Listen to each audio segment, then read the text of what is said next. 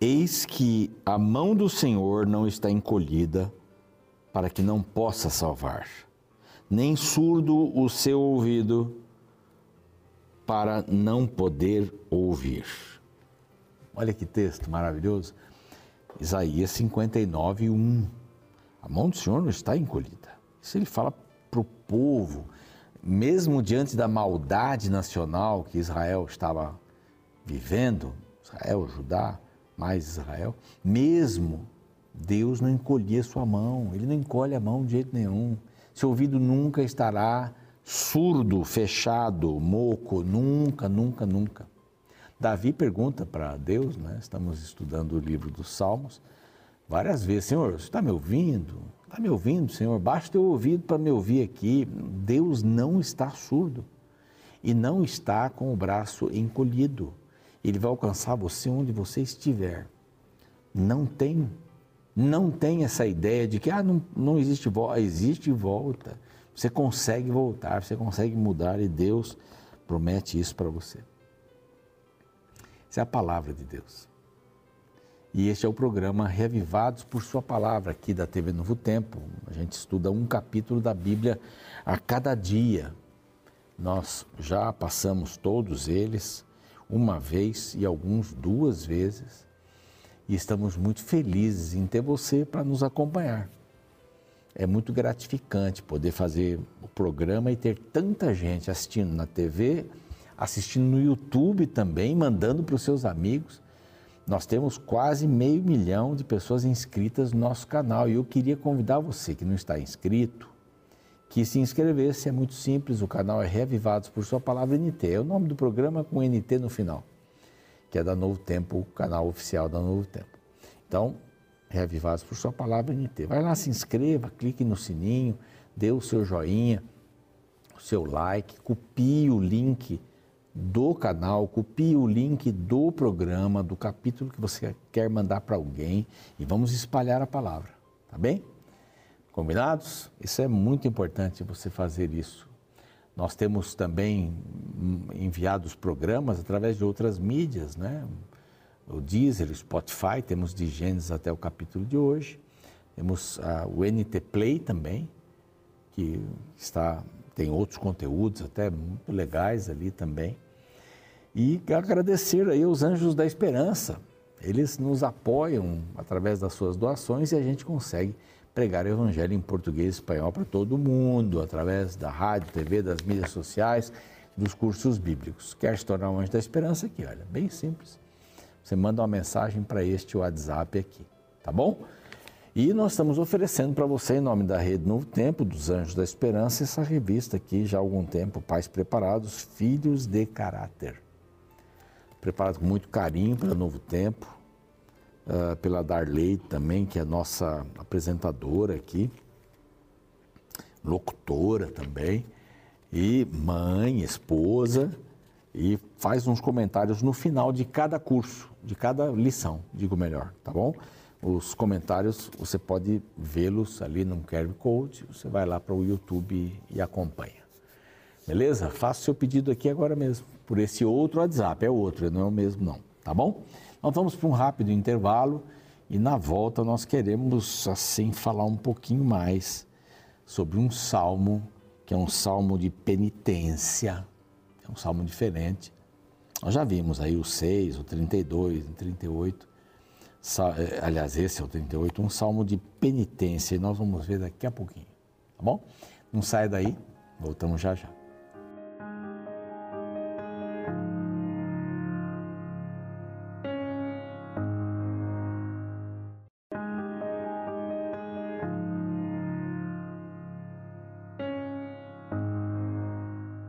De volta com você, programa Reavivados por Sua Palavra aqui da T V Novo Tempo, do YouTube, canal Reavivados por Sua Palavra, N T, Deezer, Spotify, N T Play. Aí você tem uma, uma gama de possibilidades para estudar a Palavra de Deus. E chegamos ao Salmo trinta e oito, é um salmo de penitência. É parecido com o trinta e dois, lembram-se? Davi foi vai diante de Deus e rasga o seu coração e diz que ele confessa o pecado, o pecado estava sempre diante dele, estava ficando doente. Então tem essa relação bem interessante de pecado traz doença. Mas que doença? Doença é, psicossomática, né? Eu carregar o peso da culpa, é quando eu me liberto desse peso da culpa, é, é a penitência, né? Eu me liberto deste, deste peso da culpa. O Salmo trinta e oito é esse, o trinta e dois, o seis, que nós já passamos, o cinquenta e um, daqui a pouquinho nós vamos chegar nele, o cento e dois, o cento e trinta são salmos penitenciais. Alguma coisa acontecia, então ele está se penitenciando, ele está confessando os pecados, não é? Ele, ele quer ter alívio à sua dor física, porque somatizou, né? Passou do coração e da mente para o corpo, porque não confessava, não resolvia isso, e depois ele, ele agradece a Deus, ele pede ajuda de Deus depois da sua confissão. Mas é bem interessante esse salmo aqui. Primeiro ele vai falar da penalidade, né? Penalidade é o primeiro bloco que nós encontramos aqui. É, na penalidade, ele diz o, o que é que eu estou sofrendo pelo meu pecado. Dá para entender que é um pecado é sexual. É uma quebra do vínculo de família, da fidelidade de família. E aqui o salmista, então, vai trazer um caso bastante, bastante complicado. Não é porque eu cometi um pecado sexual que Deus me enviou uma doença venérea. Aqui parece muito a sífilis. E você vai ver que tem alguns negócios aqui que acabam, acabam é, falando nisso. Não é, isso não acontece. Ah, não vai no prostíbulo que você vai pegar a sífilis. Pode não pegar. Se é protegido, camisinha, etc, tal, não pega, mas pode pegar se a camisinha estiver furada. Você está entendendo?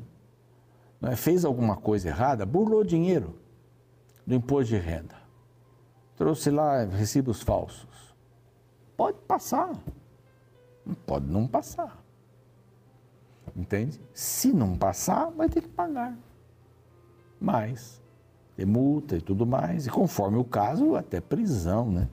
Por aí. Então, a enfermidade por causa do pecado não era a mesma visão que os fariseus tinham. Quer dizer, o camarada está lá gripado é porque ele cometeu um pecado leve aí e tal. É, ele tem uma doença crônica é porque ele cometeu um pecado muito grave, ou seus pais cometeram, e Deus, então, através do filho cego, está punindo o, os pais. Então, não é essa visão aqui. Aqui é o pecador acabou sendo atingido por ter quebrado um vínculo com Deus. Ele ficou desprotegido. Ele quebrou, quebrou o vínculo do matrimônio. É o que parece aqui. É o que parece, você vai ver aqui. Não me repreenda, Senhor, na tua ira, nem me castigues no teu furor. Cravam-se em minhas setas, e a tua mão recai sobre mim. Aí pode ser a, a doença aqui. Os meus amigos e companheiros, verso, verso onze aqui, só para ter uma ideia. Os meus amigos e companheiros afastam-se da minha praga, e os meus parentes ficam de longe. É uma enfermidade, tá? Aqui fala de uma enfermidade. Então, que a tua mão não caia sobre mim. Estou recebendo setas, não há parte sã na minha carne por causa da tua indignação. Não foi Deus quem estava dando uma doença porque ele traiu a sua esposa. Isso não acontece. Da parte de Deus não, mas a consequência vem por terem feito. Pode ter sexo antes do casamento? A Bíblia diz que não, o leito tem que ser imaculado. Ou, ou, é, imaculado, exato. Mas o casal pode fazer sexo e não engravidar? Pode fazer sexo e não engravidar. Tem, tem aí os preservativos e tudo mais. Mas pode engravidar de alguma, pode engravidar de alguma forma, claro. Então Deus está punindo essa, essa, essa menina, esse rapaz, como um filho que vai ter essa pecha toda em cima dele? Não, é uma consequência do que eles decidiram fazer. Então, aqui é um pecado que foi, uma consequência de um pecado que foi motivado pelo próprio pecado. Se ele não tivesse saído aquele dia para se encontrar ali, ele não teria esse pecado, mas ele pegou esse pecado. Pode ter pego com mais de uma pessoa. É o que dá a entender. Então, não há parte sã, eu estou doente, eu estou com a saúde debilitada. O verso quatro diz assim, pois já se elevam acima da minha cabeça as minhas iniquidades. O que está dizendo? Elevam-se a minha cabeça, está pesado o fardo aqui, diz, com fardos pesados excedem as minhas forças. Está aqui, ó, uma consciência culpada, uma consciência culpada. Agora já fica um negócio meio mais claro. Tornam-se infectas e purulentas as minhas chagas por causa da minha loucura. Tá? Pode ser a sífilis. Ferimento infeccionado. O verso seis, assim, sinto-me curvado, sobre modo abatido, ando de luto o dia inteiro, triste, chorando. Ardem os lombos, é febre, verso sete. Estou aflito, muito quebrantado, dou gemidos. De desassossego do meu coração. Na tua presença, Senhor, estão os meus desejos todos e a minha ansiedade não te é oculta. Bate-me a excitação, verso, verso dez, bate-me excitado o coração, faltam-me forças e a luz dos meus olhos, essa mesma já não está com, comigo. E aí vem, né? Contágio, cegueira. Tudo isso tem na sífilis aí, né? Então, ele vai falar um pouquinho dos amigos que armaram ciladas contra ele. Aqui, para tirar a vida dele. Está mais fácil, agora ele está vulnerável. Pode perder a vida. Tá? E ele diz assim, mas eu como surdo não ouço, e qual mudo não abro a boca, sou com efeito como quem não ouve e cujos lábios... Não há réplica, isso diante dos, do, oh, tô aqui. Isso diante dos amigos, né? Os amigos vêm e vão dizer, olha aí, era você que fez isso, aquilo.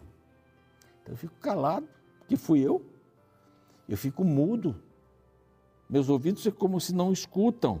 Agora vem a parte, e essa é a parte boa, né, do verso, ele, ele se lamenta aqui, se joga doente diante de Deus. E agora ele vem pedir,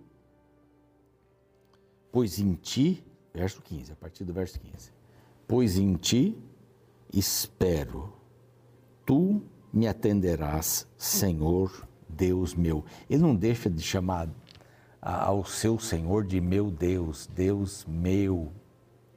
Olha aí o que o Senhor me deu, tá, todas as coisas. O que Jó falou para sua esposa, né? Ainda que ele me mate, nele confiarei. A confiança estava... evidente. Primeiro, pois em ti, Senhor, espero, tu me atenderás, ouve-me. Aí está confessando o pecado. Porque eu dizia, não suceda que se alegrem de mim, contra mim se engrandeçam quando me resvala o pé.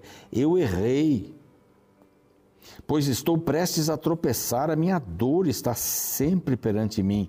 Palavras parecidas que foram usadas lá no trinta e dois, né? O meu pecado está sempre diante de mim, a tua mão está pesando sobre mim, os meus ossos estão doendo. Confesso a minha iniquidade, suporto tristeza por causa do meu pecado. Então, três coisas, ouve-me, cura-me e ajuda-me. Esse é um apelo muito grande, eu confesso a minha iniquidade, eu suporto a tristeza por causa do meu pecado, mas os meus inimigos são vigorosos e fortes. E são muitos que, sem causa, me odeiam. Ele era rei, né? Da mesma sorte, os que pagam o mal pelo bem são meus adversários. Ele já mencionou isso. Agora, ele faz duas coisas aqui. Ele dá um grito desesperado.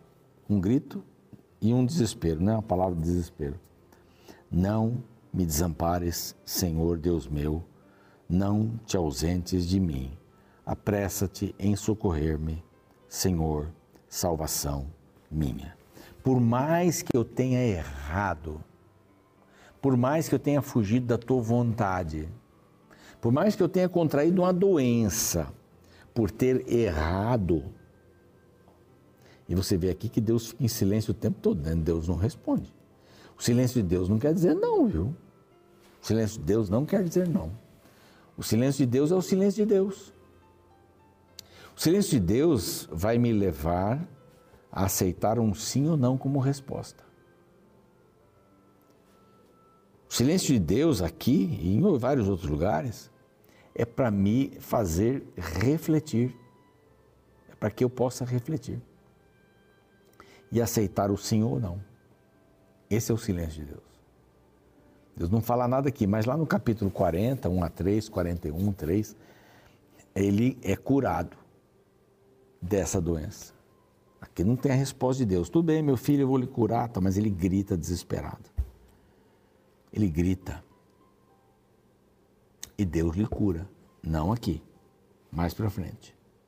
Vamos ver, não. quarenta, um a três, a gente vai ver, no quarenta e um depois a gente vai ver também, que fecha esse bloco do primeiro livro dos Salmos, né?